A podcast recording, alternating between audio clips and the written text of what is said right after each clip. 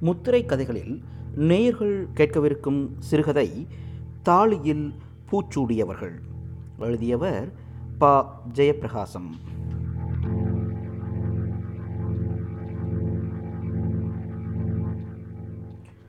முதன் முதலாய் ஒரு பெண் அக்னிச்சட்டி ஏந்தி ஆடுகிற சம்பவம் அந்த ஊரில் நடந்தது. பள்ளத்தெருவில் நடந்தது. அப்போதுதான் கல்யாணமாகி வந்த ஒரு பெண் அக்னி சட்டி ஏந்துவது அவர்களுக்கு ஆச்சரியத்தை கொடுத்தது. மங்கள புடவையின் கசங்கள் கூட இன்னும் மறையவில்லை. காற்றுக்கு அசைகிற அலைகளின் நொறுங்கல் போல் இன்னும் கருங்கல்கள் இருந்தன. பள்ளரும் சக்லியரும் ஒட்டரும் இருக்கிற பள்ளக்குடியில் அல்லாமல் வேறெங்கும் இது நடக்காது. பொய்லான் வீட்டுக்கு புது மருமகள் வந்திருக்கிறாள் என்ற செவிச்சேதி மட்டும் பரவியிருந்தது. காடுகரைக்கு போகையில் அவளை அரிச்சலாய் பார்த்தவர்கள் இப்போது முழுமையாக பார்க்க முடிந்தது. கண்மாய் தண்ணிக்கு போகிற போது கொடிமர மேடையில் உட்கார்ந்திருந்தவர்கள் புளிய மரக்கிளையில் வேட்டியை உலர்த்தி கொண்டிருந்தவர்கள் மட்டுமே அவளை பார்த்திருக்கிறார்கள். இப்போது அவள் மேலே சாமி ஏறியதால் ஊர் முழுவதும் அவளை காண முடிந்தது. நிலா வெளிச்சத்தின் கீழே படிக்கிற எழுத்துக்களைப் போல் அவளை அரிச்சலாய் பார்த்தவர்கள் இப்போது முழுதுமாய் கண் ததும்ப பார்க்க முடிந்தது. அக்னி சட்டியை மேலே தூக்கி வீசி ஆடுகிறாள்.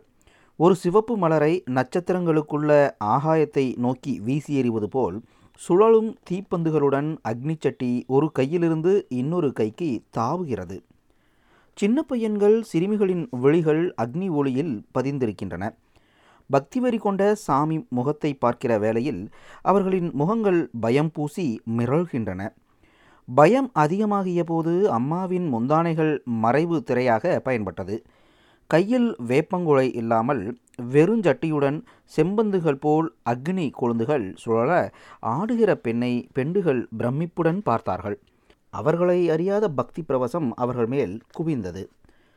ரெட்டி வீட்டு பெண்கள் ஒரு கணம் பள்ள வீட்டு சாமியை கையெடுத்து கும்பிட்டார்கள்.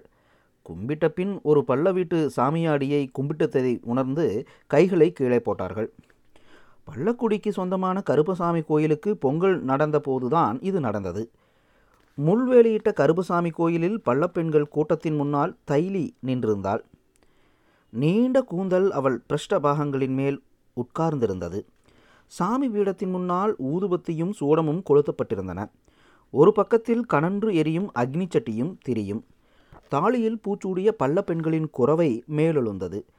தாலி நுனியில் கட்டி அவர்களின் நெஞ்சங்களின் மீது ஆடிய பூக்கள் நேராக அங்கிருந்து வாசனையை எடுத்துக்கொண்டன போல் தோன்றின. ரெட்டி வீட்டு பெண்கள் தவிர வேறு யாரும் கூந்தலில் பூச்சூடி கொள்வது அனுமதிக்கப்படாமல் இருந்தது. தாலியில் பூச்சூடி கொள்வது ஒன்றே அவர்களை தாழ்ந்த ஜாதிக்காரர்கள் என்று சொல்லியது. தாழ்ந்த பீடத்தில் கனியும் நெருப்புடன் அக்னி சட்டியும் திரியும் தங்களை எடுத்துக்கொள்ள கை நீட்டின. திரி அடிக்கிற கோலன் கைகளை கட்டி கண்களை மூடி தியானத்தில் மூழ்கி இருக்கிறான் வருஷா வருஷம் கோலன்தான் திரியடிக்கிறான். சர்க்கஸ் கோமாளி போல் நீண்ட கால் சட்டைகளும் தொளதொள என்று கைகளும் தொங்குகின்றன. தலையில் கூம்பு வடிவத்தில் நீளமான ஒரு தொப்பி. அதன் உச்சி நுனியில் ஒரு குஞ்சம் தொங்குகிறது. அந்த ஒரு நாள் மட்டும் அரங்கேறியதோடு இந்த உடைகள் மடித்து வைக்கப்படும் பூசாரி வீட்டு தகரப்பெட்டியில் சாமி சலங்கை விழா காலத்தில் மட்டுமே போடப்படும். சாமி பட்டு ஆகியவற்றுடன் சேர்ந்து ஒடுங்கிவிடும். பள்ளக்குடி பெண்களின் கூட்டத்தில் முன்னால் நின்றிருந்த தைலியின் முகம் திடீரென பிரகாசித்தது.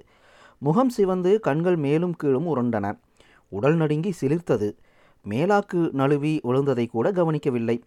குளிரில் நடுக்கம் கொண்டது போல் வாய் குளறி பொருளில்லாத சப்தங்கள் வெளிவந்தன. கீழுதட்டில் மேல் உதடு அழுந்தி புஷ் புஷ் என்று காற்று வெளிப்பட்டது.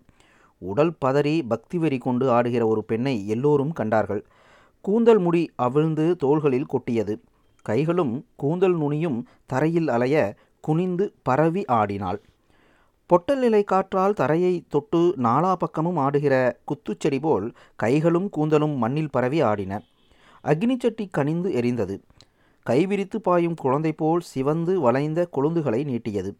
ஏய் என்று ஓங்காரமாக சத்தமிட்டபடி முன்னால் தாவி குதித்த தைலி கனியும் அக்னிச்சட்டியை எடுத்துக்கொண்டாள். தைலியின் கையில் லாவகமாய் அக்னிச்சட்டி ஆடுகிறது. கருத்த உடல் அதன் சௌந்தரியங்கள் எல்லாவற்றையும் கொட்டிச் சுழல்கிறது. நெருப்பின் வெப்பத்தில் உதிக்கும் வியர்வை நெற்றியில் வைரத் துகள்களை கொட்டுகிறது. முகத்தில் ஆக்ரோஷம் பிரவிக்க கூந்தல் சிதறி ஆடுகையில் பெண்கள் பயந்து பின்வாங்கினார்கள். பக்திவெறி கொண்ட முகம் எல்லோரையும் கை எடுக்கச் செய்தது. டேய்! தைலியிடமிருந்து திமிரி வார்த்தைகள் வெளிவந்தது. ஒரு பெண்ணின் வார்த்தைகளாக அவை இல்லை. அருள் கொண்ட சாமியின் வார்த்தைகளை. கருப்பசாமியின் அருள் தவிர வேறேதுவும் இப்படி பேச வைக்காது. டேய்! மீண்டும் தைலியின் குரல் முழங்கியது. சாமி! பவ்யத்துடன் தலைகள் குனிந்தன. கைகள் குவிந்து நின்றன. வெளிகள் பயக்குறியுடன் சாமியை ஏறிட்டு நோக்கின. சாமிக்கு தீராத குறை ஒன்று இருக்குடா. சாமி?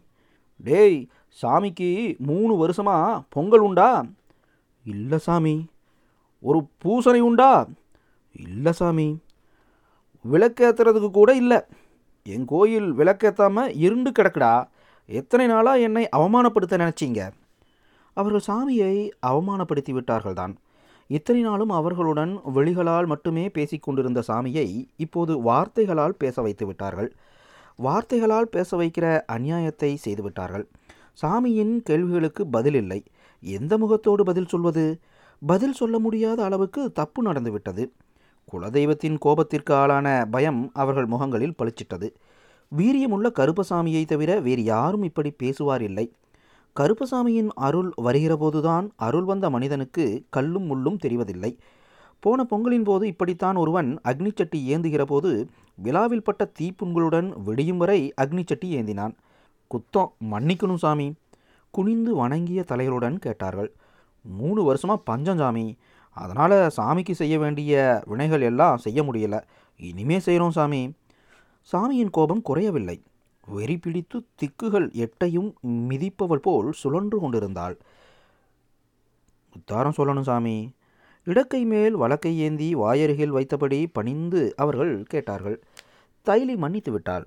சாமி வடிவத்திலிருந்து அவரிடமிருந்து அந்த ஏழை அரிஜன மக்களுக்கு உத்தாரம் கிடைத்து விட்டது. இனிமேல் வருஷா வருஷம் சாமிக்கு காப்பு கட்டி பொங்கல் நடத்த வேண்டும் என்று உத்தரவு கிடைத்தது. அவர்களுக்கு இன்னும் பல வீடுகள் போக வேண்டியிருந்தது. தெரு தெருவாய் முதலாளிமார் வீடுகளில் போய் படி வாங்க வேண்டும்.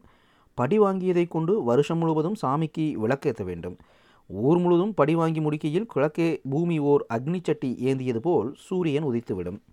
பள்ளத்தெருவை கடந்து சாமியாட்டம் ஊருக்குள் வந்தபோது கணுக்கை முதல் தோல் வரை பச்சை குத்திய சதை பிடிப்புள்ள கைகளில் ரெட்டி வீட்டு இளவட்டங்களின் பார்வைகள் அமர்ந்திருந்தன. கைகளை உயரத் தூக்கி அக்னிச்சட்டியை மாற்றி ஆடுகையில் அவர்களின் பார்வைகள் சாமியாடியின் மார்பு புறங்களிலேயே நின்றன. கரிசல் மண்ணில் பருவமாய் பெய்த மழைக்கு தூரும் தலைப்புமாய் கொளுத்த ஒரு கம்மங்காட்டை போல் நள்ளிரவின் நட்சத்திர ஒளிகளுக்கு கீழே மிதக்கும் அவள் மீது அவர்களின் விழிகள் வலையிட்டன தானியத்தை எடு பார்க்கலாம் எடுத்தா என்ன செய்வ? நீ எடு எடுக்கிற கையை ஒடிக்கிறேன். என் வீட்டில் இருக்கிறத எடுக்கிறதுக்கு நீ யாருடி? உன் வீட்டில் இருக்கிறது யார் கொண்டு வந்து போட்டது? தும்மக்கா குலுக்கை பக்கத்தில் போய் நின்று கொண்டாள். சிமெண்ட்டு திண்ணைக்கு மேலிருந்த குலுக்கை பக்கத்தில் இந்த சண்டை நடந்தது. குலுக்கை நிறைய தவசம் தழும்பியது. அது முழுவதும் அவளுக்குரியது. ஒரு கையை இடுப்பில் ஊன்றி இன்னொரு கையை குலுக்கை மேல் வைத்து சாய்ந்து நின்றபடி தும்மக்கா கேட்டாள் நீ எங்கே கொண்டு போகிறேன்னு தெரியும். ஊரில் இருக்கிற பள்ளச்சிக்கும் பறைச்சிக்கும் கொட்டி கொடுக்கறதுக்காக நான் சேர்த்து வைக்கல. புருஷனை தான் கேட்டாள். பேச்சில் அலட்சியம் பாவம் தெரித்தது புருஷனை எரித்து விடுவது போல் பார்த்தபடி கேட்டாள். என் சொத்தையெல்லாம் மொங்கான் அடிச்சுக்கிட்டு போகலான்னு பார்க்குறியா ஏதுடி உன் சொத்து? நான் பாடுபட்டு கொண்டு வரலன்னா நிலத்துல இருந்து ஒரு தானிய மணி கூட வந்திருக்காது. அதுக்கு தான் கூலி கொட்டி அளந்திருக்கே. எடுத்துக்கிட்டியே. சும்மா கொடுக்கல. உங்கள் அப்பா வீட்டில் இருந்து கொடுக்கல. உழைச்சதுக்கு வந்தது. அதுதான் உனக்கும் உன் பிள்ளைகளுக்கும் எங்கள் அப்பா வீட்டில் இருந்து கொண்டு வந்து கொட்டினேனே. இப்போ நீயும் உன் பிள்ளைகளும் செழித்து கும்மாளம் போடுறது யாரால? கோழி பறிக்கிற மாதிரி பறித்து ஆடைக்கும் கோடைக்கும் கொண்டு வந்து கொட்டினேன். இங்கே உட்காந்துட்டு திங்கிறீங்களே அது எவ கொண்டு வந்து போட்டது? குலுக்கையில் இருக்கிற தவசமெல்லாம் அவளுக்கு சொந்தம். புருஷன் வீட்டுக்கு வருகிற போது தாய் வீட்டிலிருந்து அவளுக்கு கொடுத்த புஞ்சையில் விளைந்தவை. அவள் பேருக்கு உள்ள புஞ்சையிலிருந்து வரும் வெள்ளாமையை எல்லாம் அவள் தனியே எடுத்துக்கொண்டாள். குலுக்கை வாய் தழும்ப தழும்ப இருக்கும் தவசமும் திண்ணையில் அம்பாரமாய் குவிக்கப்பட்டுள்ள பருத்தியும் அவளுக்கு சொந்தமானவை. விளைந்து வருகிறபோது அதன் விளைவு கூலியை மட்டும் புருஷனுக்கு கொடுத்து விட்டாள். ஒரே வீட்டில் ஒரே வாசலுக்குள் ஒரே படுக்கையில் வாழ்ந்த போதும் அவர்கள் சொத்துக்கள் தனித்தனியே தான் இருந்தன. ஆனால் புருஷனின் செலவிலேயே ஜீவனம் நடந்தது. அவருடைய சேகரிப்பில் எதையும் எடுத்துக்கொள்ள அவனுக்கு உரிமையில்லை. கட்டிய மனைவிக்கு சோறு போடுவதும் பாதுகாப்பதும் புருஷனின் கடமை. அதை அவன் ஒழுங்காக செய்கிற வரை தகராறு இல்லாமல் நடந்து வந்தது. புருஷனுடன் வாழ்கிற போதும் அவளுடைய சொத்து தனியாக இருந்தது. அதன் இயக்கம் தனியாக நடந்து வந்தது. அது தன் இனவிருத்தியை பெருக்கியது. கழுத்தில் ஒவ்வொரு வருஷமும் ஒரு செயின் கூடிக்கொண்டு போனது. செயின்காரி என்றுதான் ஊர்க்காரர்கள் பெயர் வைத்தார்கள். செயின்காரி புருஷன் வடரெட்டியை பார்த்து தும்மக்காவின் குரல் வந்தது. இனிமே ஒரு புல்லுமணி வீட்டை விட்டு வெளியே போனா நீயும் உன் பிள்ளைகளும் மரியாதையாக வெளியே போகணும். எங்கே போனாலும் இந்த புறக்கணிப்பு காத்திருந்தது. கண்மாய் தண்ணிக்கு போனால் ஊரை சுற்றி போக வேண்டும் என்கிறார்கள். கொதிக்கிற வெயிலானாலும் முழங்கால் வரை சகதி ஒட்டுகிற மழைக்காலமானாலும் ஊரை சுற்றியே போக வேண்டியிருக்கிறது. கண்மாயில் தண்ணீர் வற்றி ஊத்து தோண்டியிருக்கிற போது குடிநீர் பஞ்சம் தலைவிரித்தாடுகிற போது அங்கேயும் காத்திருக்க வேண்டி இருக்கிறது யாராவது ஒரு வாளி அரைவாளி தண்ணீர் ஊத்த மாட்டார்களா என்று நாள் முழுவதும் காத்திருக்க வேண்டியிருக்கிறது. சில நேரங்களில் யாரும் தண்ணீர் விடாமலே தண்ணீர் இல்லாமலே திரும்பி வந்திருக்கிறார்கள். தைலி வெகு நேரமாக காத்திருக்கிறாள். ரெட்டி வீட்டு பெண்கள் கடைக்கு சாமான் வாங்க போதுதான் அவள் வந்தாள். அவர்களுக்கு முன்னால் போய் நின்று வாங்கக்கூடாது. ஓரமாய் நின்றே வாங்க வேண்டும். ஒவ்வொருவராய் வாங்கி போய்விட்ட பிறகும் யாராவது வந்து கொண்டிருக்கிறார்கள். அப்புச்சி நான் வெகு நேரமாக காத்திருக்கேன் அப்புச்சி. வெரசா கொடுங்க. அவள் குரல் தீனமாய் ஒலித்தது. புருஷனை பற்றிய பயம் மனசில் கெக்களித்தது. புது ஊரில் பக்குவமாய் பார்த்தே நடக்க வேண்டியிருக்கிறது. வண்ணான் அம்பட்டையன் பல்லர் பறையர் பண்டாரம் ஆகியோர் ஒருவருக்கொருவர் உறவு சொல்லியே அழைத்தார்கள். அதனால்தான் பண்டாரினத்தை சேர்ந்த கடைக்காரனை தைலி அப்புச்சி என்று அழைத்தாள். ஆனால் ரெட்டிமார்களை முதலாளி என்று தான் கூப்பிட வேண்டும். கடைக்காரன் ராஜாமணி எதுவும் அறியாத பாவனையில் கேட்டான் உனக்கு என்ன வேணும்? மாகாணிப்படி தவசத்துக்கு பொறிகடலையும் அரை வீசத்துக்கு புளி மிளகாயும் கொடுங்க பூச்சி. இது நான்காவது தடவையாக சொல்கிறாள். வீட்டில் வேலை இருக்கா? அர்த்த சேஷ்டையுள்ள குரலில் ராஜாமணி கேட்டான். கண்களில் விஷமம் பொங்கியது. கொச்சையான வார்த்தைகளும் பெண் பாவனைகளும் கடைக்காரன் ராஜாமணிக்கு கை வந்தவை. அதனாலேயே அவன் கடைக்கு பெண்கள் கூட்டம் கவர்ந்திழுக்கப்படுகிறது. அதனால் இயற்கையாகவே ஆண்கள் கூட்டமும் நிறைந்தது. இளவட்டங்களே நிறைய வந்தார்கள். பெண்கள் பாணியில் பேசுவதும் சிரிப்பதும் அவனுக்கு சிலாகித்து வந்தன. பெண்கள் பாணியில் பேசுவதும் குத்தி குத்தி பேசி அவர்களிடமிருந்து வீட்டு விஷயங்களை எடுத்துக்கொள்வதும் நடக்கும். சில நேரங்களில் அவன் கைவிரல்கள் பெண்களின் விழாப்பகுதியில் படரும். அவை ஒவ்வொரு பெண்ணையும் பதம் பார்க்கிற எதிர்ப்பு சக்தியை அளந்து பார்க்கிற தடங்களாய் அமையும். கடைப்பலகையின் மீது அமர்ந்திருந்த வடரெட்டியின் கண்கள் தைலியின் மீதே கிடந்தன. எடுக்கக்கூடவில்லை. வெறித்து போய் அவள் மார்பு பகுதியின் மீது கிடந்தன. அரிக்கேன் விளக்கின் சின்ன ஒளியில் இந்த அசிங்கங்கள் எல்லோரும் தெரியவே அனுமதிக்கப்பட்டிருந்தன. வடரெட்டி சரியான இடத்தில் உட்கார்ந்திருக்கிறான். சாமான் வாங்குகிற போதும் எடுக்கிற போதும் கை அவன் மேல் படுகிறது. கைகள் அவன் தலைக்கு மேலேயே போய் வர வேண்டியிருக்கிறது. சாமானை வாங்குகிற போது தைலி கை நீட்டி வாங்கவில்லை. நார்கொட்டானை பலகை ஓரமாக வைத்துவிட்டு சொன்னால் அதிலேயே போடுங்க புச்சி. ஓரமாய் நின்று பலகையின் மீது வைத்த நார்கொட்டானை எடுத்துக்கொண்டாள் அப்படியும் எடுக்க முடியாமல் உடல் உராய்கிறது. தைலி சொன்னால் கொஞ்சம் தளிருங்க முதலாளி. ராஜாமணி கண் சிமிட்டலுடன் சொன்னான் முதலாளி தொட்டா தீட்டுப்பட்டுருமா? ஜாடையாய் ஒளிகள் வடரெட்டி மீதும் அவள் மீதும் மாறி பாய்ந்தன. வடரெட்டியின் பக்கத்தில் நார்பெட்டியில் நிறைய தவசமும் பருத்தியும் இருந்தன. கொஞ்ச நேரத்துக்கு முன் வீட்டில் நடந்த சண்டைக்கு பின் துமக்காவுக்கு தெரியாமல் குலுக்கையிலிருந்து கொண்டு வரப்பட்டவை. வடரெட்டி கூர்மையாய் தைலி மேல் பார்வையை பதித்து கொண்டே ராஜாமணியுடன் சொன்னான் அந்த கொட்டானில அரைப்புடி புல்லுக்கு சீனி மிட்டாய் போடு நம்ம கணக்கிலேயே போடு. தைலியின் நார்கொட்டான் நிறைய சீனி மிட்டாய்கள் விழுந்தன. தைலி கூணி குறுகினாள் பயத்துடன். தைலியின் குரல் நடுங்கியது. வேண்டாங்க முதலாளி. வாங்கிட்டா என்ன? முதலாளி கொடுத்ததை வாங்கிட்டா வாந்தி வருமா? ராஜாமணி தான் பேசினான். மெதுவான கைவசப்படுத்தும் குரல் வடரெட்டியிடமிருந்து வந்தது. இங்கே யாரும் அந்நியங்க இல்லை அவன் பார்வையை கண்டுகொள்ள முடிந்தது. பயத்தில் தைலியின் உடல் நடுங்கியது. நாக்கு குளறி வார்த்தைகள் சிதற ராஜாமணியிடம் சொன்னால் இது நல்லா இல்ல புச்சி. அவள் விட்டு சென்ற நார்கொட்டானும் சாமான்களும் அப்படியே கிடந்தன. போகையில் இரு நீர்த்துளிகள் கண்ணில் பளிச்சிட்டன. ஏண்டி ஒதுங்கி போனால் என்ன? ஒதுங்கி தான் போகிறேன் அழுங்காமல் குலுங்காமல் போடி. போனால் என்ன? உனக்கு யாரடி போக அதிகாரம் கொடுத்தது? முதலாளிமார்க தான் முதலாளிமார்கிட்ட போய் கேளுங்க.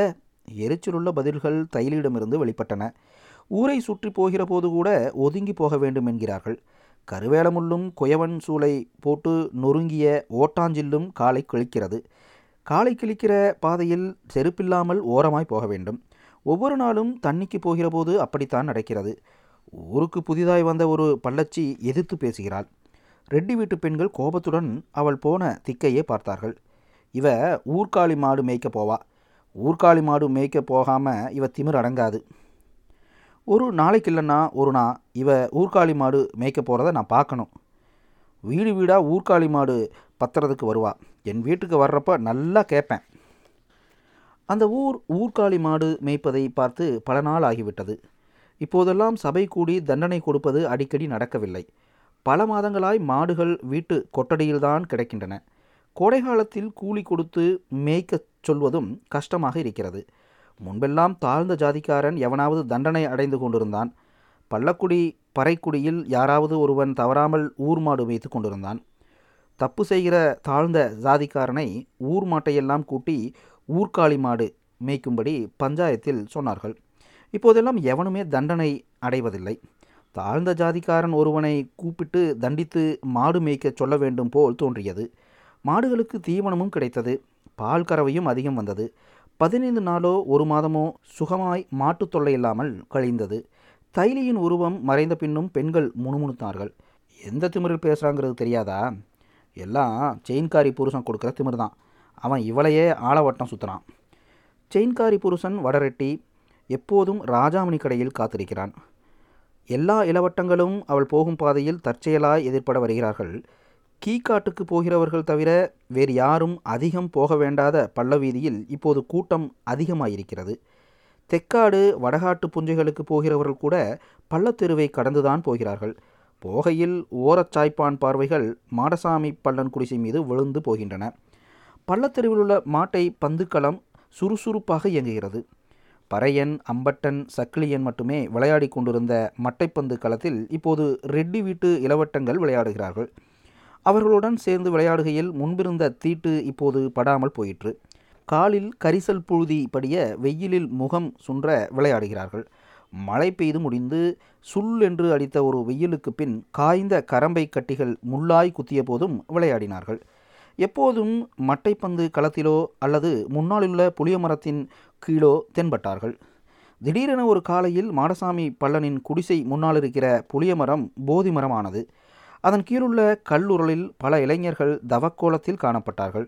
விடலை பையன்கள் கூட்டம் அதிகமாகிவிட்டதால் புளியம்பிஞ்சு தட்டுவதற்காக கையில் தொரட்டிகளுடன் வரும் சின்ன பெண்கள் கூட்டமும் வராமல் போயிற்று.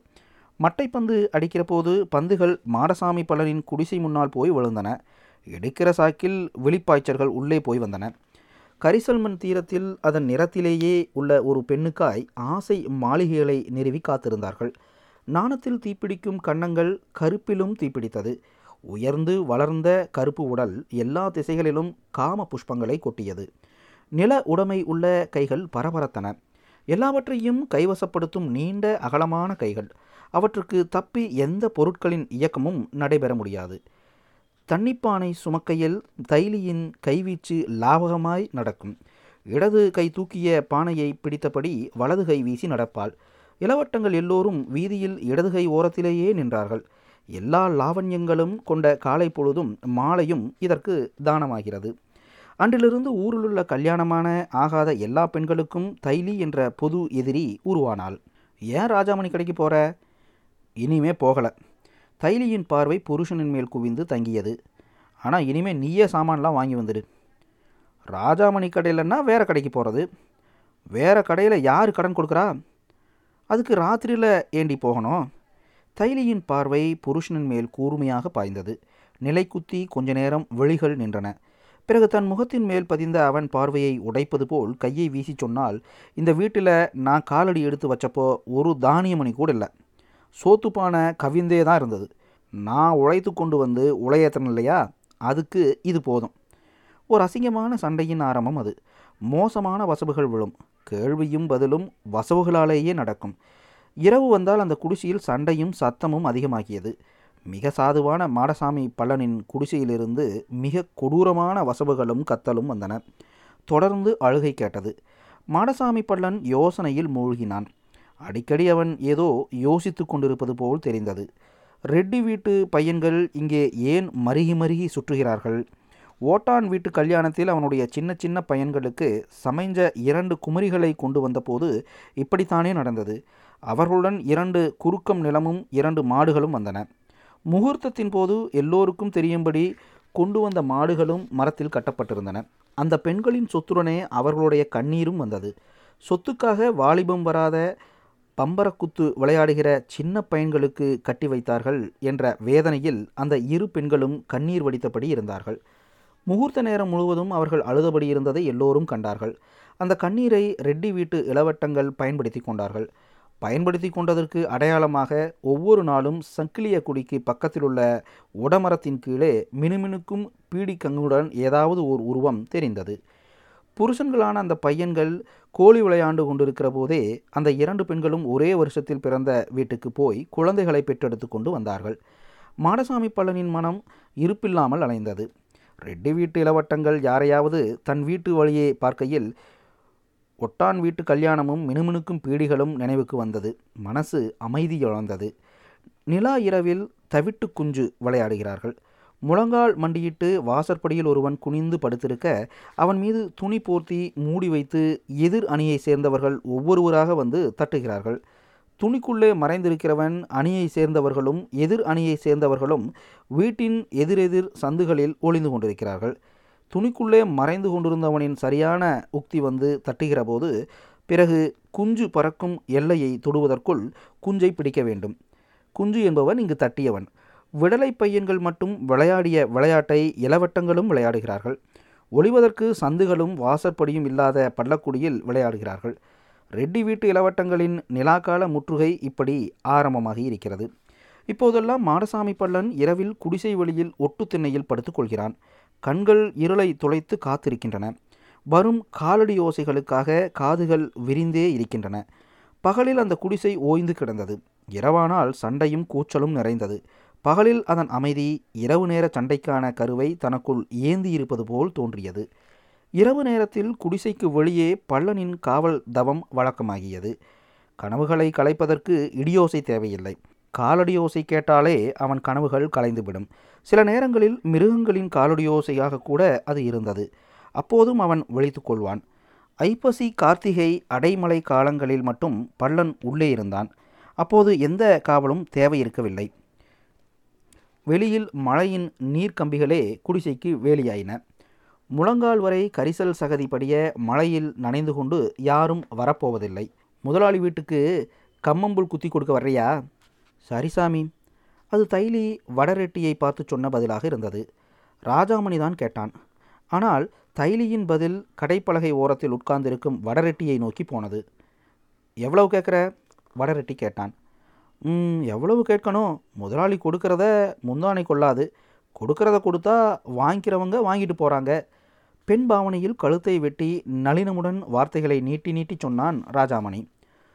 புருஷங்கிட்ட கேட்கணுமா? ஆமாம் புருஷங்கிட்ட கேட்பாக. புருஷன் புடவைக்குள்ளே புடவைக்குள்ளே இருக்கிற புருஷனை எதுக்கு கேட்கணும்?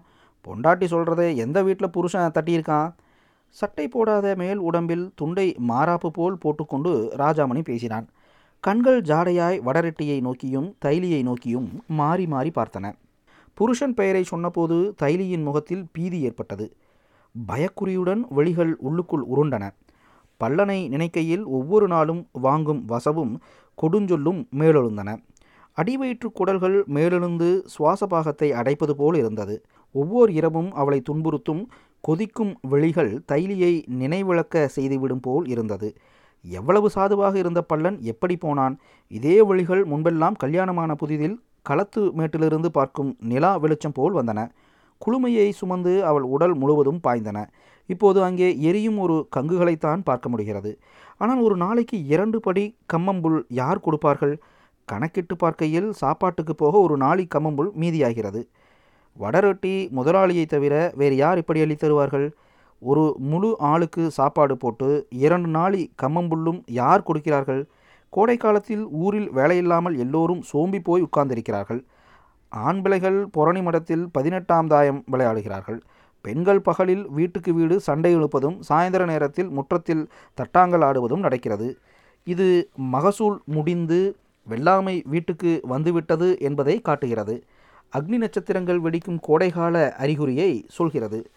களத்து மேட்டில் கொத்தமல்லி அடிப்பு முடிந்து வெறும் செண்டு மாத்திரம் மக்கி போயிருந்தது. வீடு மல்லி தேடி வேகாத வெயிலில் சின்ன பெண்களும் பையன்களும் காடு காடாய் பறக்கிறார்கள். அதை பொறுக்கி கொண்டு வந்து கடையில் போட்டு அரைக்கால் படியோ மாகாணிப்படியோ பயறு வாங்கி தின்கிறார்கள். அதிகாலையில் ஒரு போகணி கம்மங்கஞ்சியை கரைத்து குடித்து அது குழு குழு என்று வயிற்றில் போய் சேரும். பருத்தி காட்டுக்கு போகிறார்கள். நிறை முழுவதும் பருத்தி வெடித்து எடுக்க முடியாமல் ஒரு காலம் இருந்தது. நிறை பிடிப்பதில் கூட தகராறு வந்தது. உனக்கு நல்ல நிறையில்லை என்று தகராறு வந்தது. பருத்தி எடுப்பில் ஒரு கையளவு அடுத்த நிறைமீர் பட்டால் பெண்டுகள் ஆக்ரோஷத்துடன் சண்டை போட்டுக்கொண்டார்கள் நாரத்தனமான வசவுகள் விழுந்தன. அதுவும் ரெட்டிக்குடியை சேர்ந்த அல்லது ஏழை எளிய பெண்கள் பருத்திக்காக அலைகிற போது பள்ளக்குடி பெண்டுகளை பருத்தி எடுப்புக்கு கூப்பிட ஆள் இல்லாமலே போயிற்று. இவையெல்லாம் ஒரு கோடை காலத்தின் அறிகுறியை சொல்லுகிறது.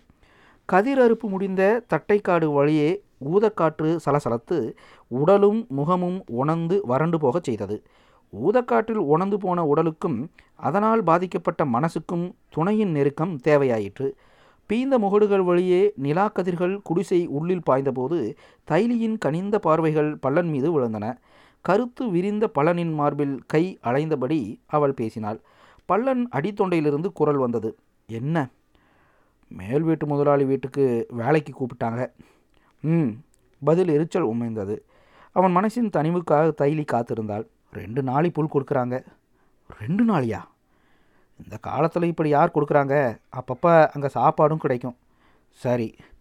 மெல்லிய சாமர வீச்சு போல் தைலியின் கைகள் அவன் மீது படர்ந்தன. சலசலக்கும் ஊதக்காற்றும் குடிசை முகடு வழியே நிலவின் கத்தி வீச்சும் பல்லனை சம்மதிக்க வைத்தது. அதே நேரத்தில் இரவின் அமைதியை குலைத்தபடி ஊரின் மேல்கோடியில் ஒரு புயல் நடந்தது. சண்டையும் சத்தமும் மேலத்தெருவை கடந்து ஊர் மடத்தை எட்டின. மடத்தில் தூங்கிக் கொண்டிருந்தவர்களை ஒழித்து உட்கார வைத்தன தும்மக்கா வெறி பிடித்தவளாய் கத்தினாள். நீ முதல்ல வீட்டை விட்டு வெளியே போ. நீ யாருடி என்னை போக சொல்கிறதுக்கு நீயும் உன் பிள்ளைகளும் யார் சுற்றில் உட்காந்துட்டு திங்கிறீங்களோ அவ. மேலத்தெரு முழுவதையும் விழிக்க செய்து சத்தமும் கூச்சலும் மேலெழுந்தது. அமைதி குலைந்த தெருநாய்கள் உச்சஸ்தாயில் ஓலமிட்டன. பக்கத்து வீடுகளின் கதவுகள் திறக்கப்படாமல் காதுகள் மட்டும் திறந்து வைக்கப்பட்டன. இந்த உள்சண்டைக்கு யாரும் போய் சமாதானப்படுத்த முயற்சி செய்யவில்லை. வடரெட்டி அமைதியான குரலில் சொன்னான் வீட்டில் வேலை செய்கிறதுக்கு ஆள் இல்லை. உனக்கும் உன் பிள்ளைகளுக்கும் சோறு போடுறது போதாதா? பள்ளச்சிக்கு வேற நான் சோறு போடணுமா? சட்டை செய்யாமல் அவளை பொருட்படுத்தாமல் வடரெட்டி பேசினான். கூலி பேசியாச்சு. இனிமே வேண்டான்னு சொல்ல முடியாது. அவள் வந்துடுவாளா காலை சடக்குன்னு ஒடிச்சு குழியில் வைக்கல நான் இல்லை. வளரட்டியின் திடமான முகமே பதிலாக இருந்தது. துண்டை தோளில் போட்டுக்கொண்டு வெளித்திண்ணையை நோக்கி நடந்தான். தும்மக்கா அவன் போவதையே வெறித்து பார்த்துவிட்டு வேதனையுடன் உட்கார்ந்தாள். அவளுடைய சண்டை தோற்றுப்போனது அவளுக்கு சொந்தமான புல்லும் பருத்தியும் வீட்டில் இருக்கையில் தோற்றுப்போவதைத் தவிர வேறு வழியில்லை. தாய் வீட்டுக்கு போனால் எல்லாம் காலியாகிவிடும். பணிந்து போவதைத் தவிர வேறு வழியில்லாமல் போனது. இங்கே இருந்து உள் சண்டை போட்டுக்கொண்டாவது அவளுக்கு சொந்தமானவற்றை காப்பாற்ற முடியும். வெளியில் எதுவும் நடக்காதது போல் காட்டிக்கொள்வாள். வெளியிடத்து பெண்கள் கேட்டபோது அலட்சியமாக போவது போல் சொன்னார் என்ன செய்யறது? ஆம்பளை இப்படி வெறி பிடிச்சு அலைஞ்சா நாம் என்ன செய்யறது? மாடுகள் ஏற்கட்டி போன பின் தொழுவத்தில் மாட்டுக்காடியில் மீதமுள்ள கூல வாசனை மூக்கை மோதுகிறது. தொட்டிக்கழனி தண்ணியின் வாசனை சுகமாக பறந்து வருகிறது. வேப்பமர நிழலில் உலக்கை போடுவதற்கு உயரும் முகம் மீது வலை வீசுகிறது. ஷோ ஷோ என்ற சத்தம் தாள லயத்துடன் ஒழுகையில் உலக்கை மேலும் கீழும் போய் வருகிறது. தைலி உலக்கை போடுகிறாள். பக்கத்தில் வண்டியில் மேக்கால் மீது வடரெட்டி உட்கார்ந்திருக்கிறான். அந்த பெரிய தொழுவம் வேப்பமர அசைவையும் உலக்கையின் சீரான ஓசையையும் தவிர மௌனம் சுமந்திருக்கிறது. ஓரச்சாய்ப்புள்ள பார்வைகளை அவன் மீது போட்டபடி தைலி கேட்கிறாள். எனக்கு ஒரு ஆசை உண்டு. என்ன? ஈரக்காற்று போல் துவண்ட மெல்லிய குரலில் தைலி சொல்கிறாள் ஊரை சுற்றியே தண்ணிக்கு போக வேண்டியிருக்கு கொதிக்கிற வெயில்ல. சரி நேராக போனால் என்ன? ஊர் வழியாவா ம். அவன் முகம் சிந்தனையில் ஆழ்ந்தது பதில் இல்லை. முதலாளி வீட்டுக்கு தானே தண்ணிக்கு போகிறேன் எங்கள் வீட்டுக்கா போகிறேன் ஆனால் ஊரில் சொல்லுவாங்க. அவனுடைய தயக்கத்தை உடைப்பது போல் தைலி ஏறெடுத்து பார்த்தாள். எல்லாவற்றையும் எதிர்த்து உடைப்பது போல் தீர்க்கமான முடிவுகளும் எதற்கும் அஞ்சாத துணிவும் தென்பட்டது. எடுப்பான குரல் வந்தது. அங்கங்கே என்னென்னவோ செய்கிறாங்க. எவ்வளவு தூரம் சுற்றி போக வேண்டியிருக்கு? அதுவும் கொதிக்கிற வெயிலில்.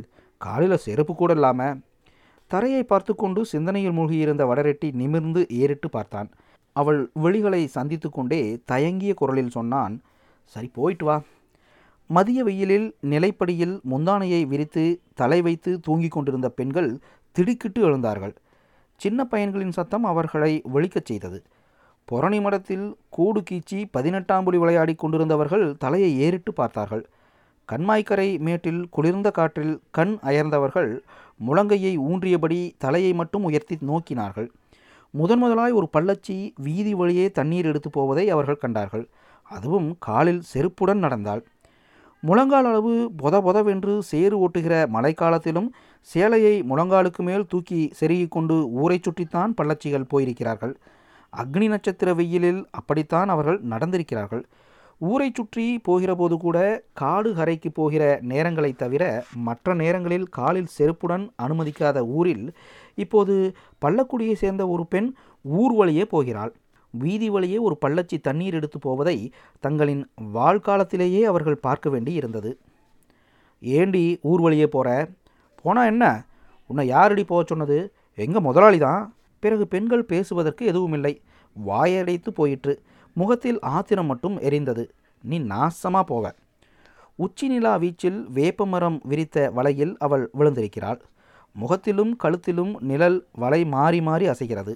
வேப்பமரத்தூரில் ஒண்டி முட்டு கொடுத்தபடி அவள் உட்கார்ந்திருந்த காட்சி அந்த சபையிலிருந்து அவள் அந்நியப்பட்டு நிற்கிறாள் என்பதை காட்டியது. விஸ்தாரமான சோகம் முகத்தில் தேங்கியிருந்தது. ஆதரவற்று போய் அவள் ஒருத்தி மட்டுமே அந்த சபையில் தனியாயிருக்கிறாள் என்பதை சொல்லியது. அந்த சின்ன சபை வேப்பமரத்தின் கீழ் பொது மேடையில் கூடியிருந்தது.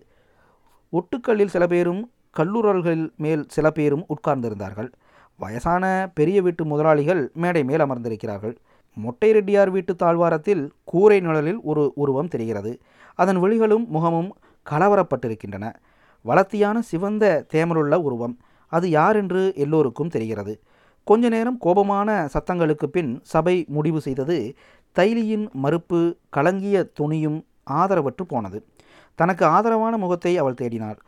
முதலிலிருந்தே தனக்கு ஆதரவான அந்த விழிகளை தேடிக்கொண்டிருந்தாள் சுவர் ஓரத்தில் மொட்டை ரெட்டியார் வீட்டு தாழ்வார நிழலில் அந்த உருவம் ஒதுங்கிய போதே அந்த உருவம் தனக்கு ஆதரவாக வரும் என்று நினைத்தாள். தீர்ப்பு சொல்லப்பட்ட போது அது தனக்காக வரவில்லை. பஞ்சாயத்தின் எந்த சொல்லுக்கும் எதிர்ச்சொல் சொல்லாமலே தாழ்வார நிழலிலிருந்து அது வெளியேறி போயிற்று.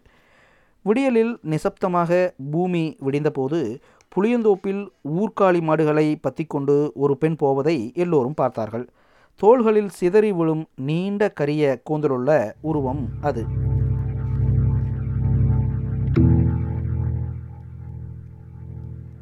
நேயர்கள் இதுவரை கேட்டது பா. செயப்பிரகாசம் அவர்கள் எழுதிய தாலியில் பூச்சூடியவர்கள் சிறுகதை.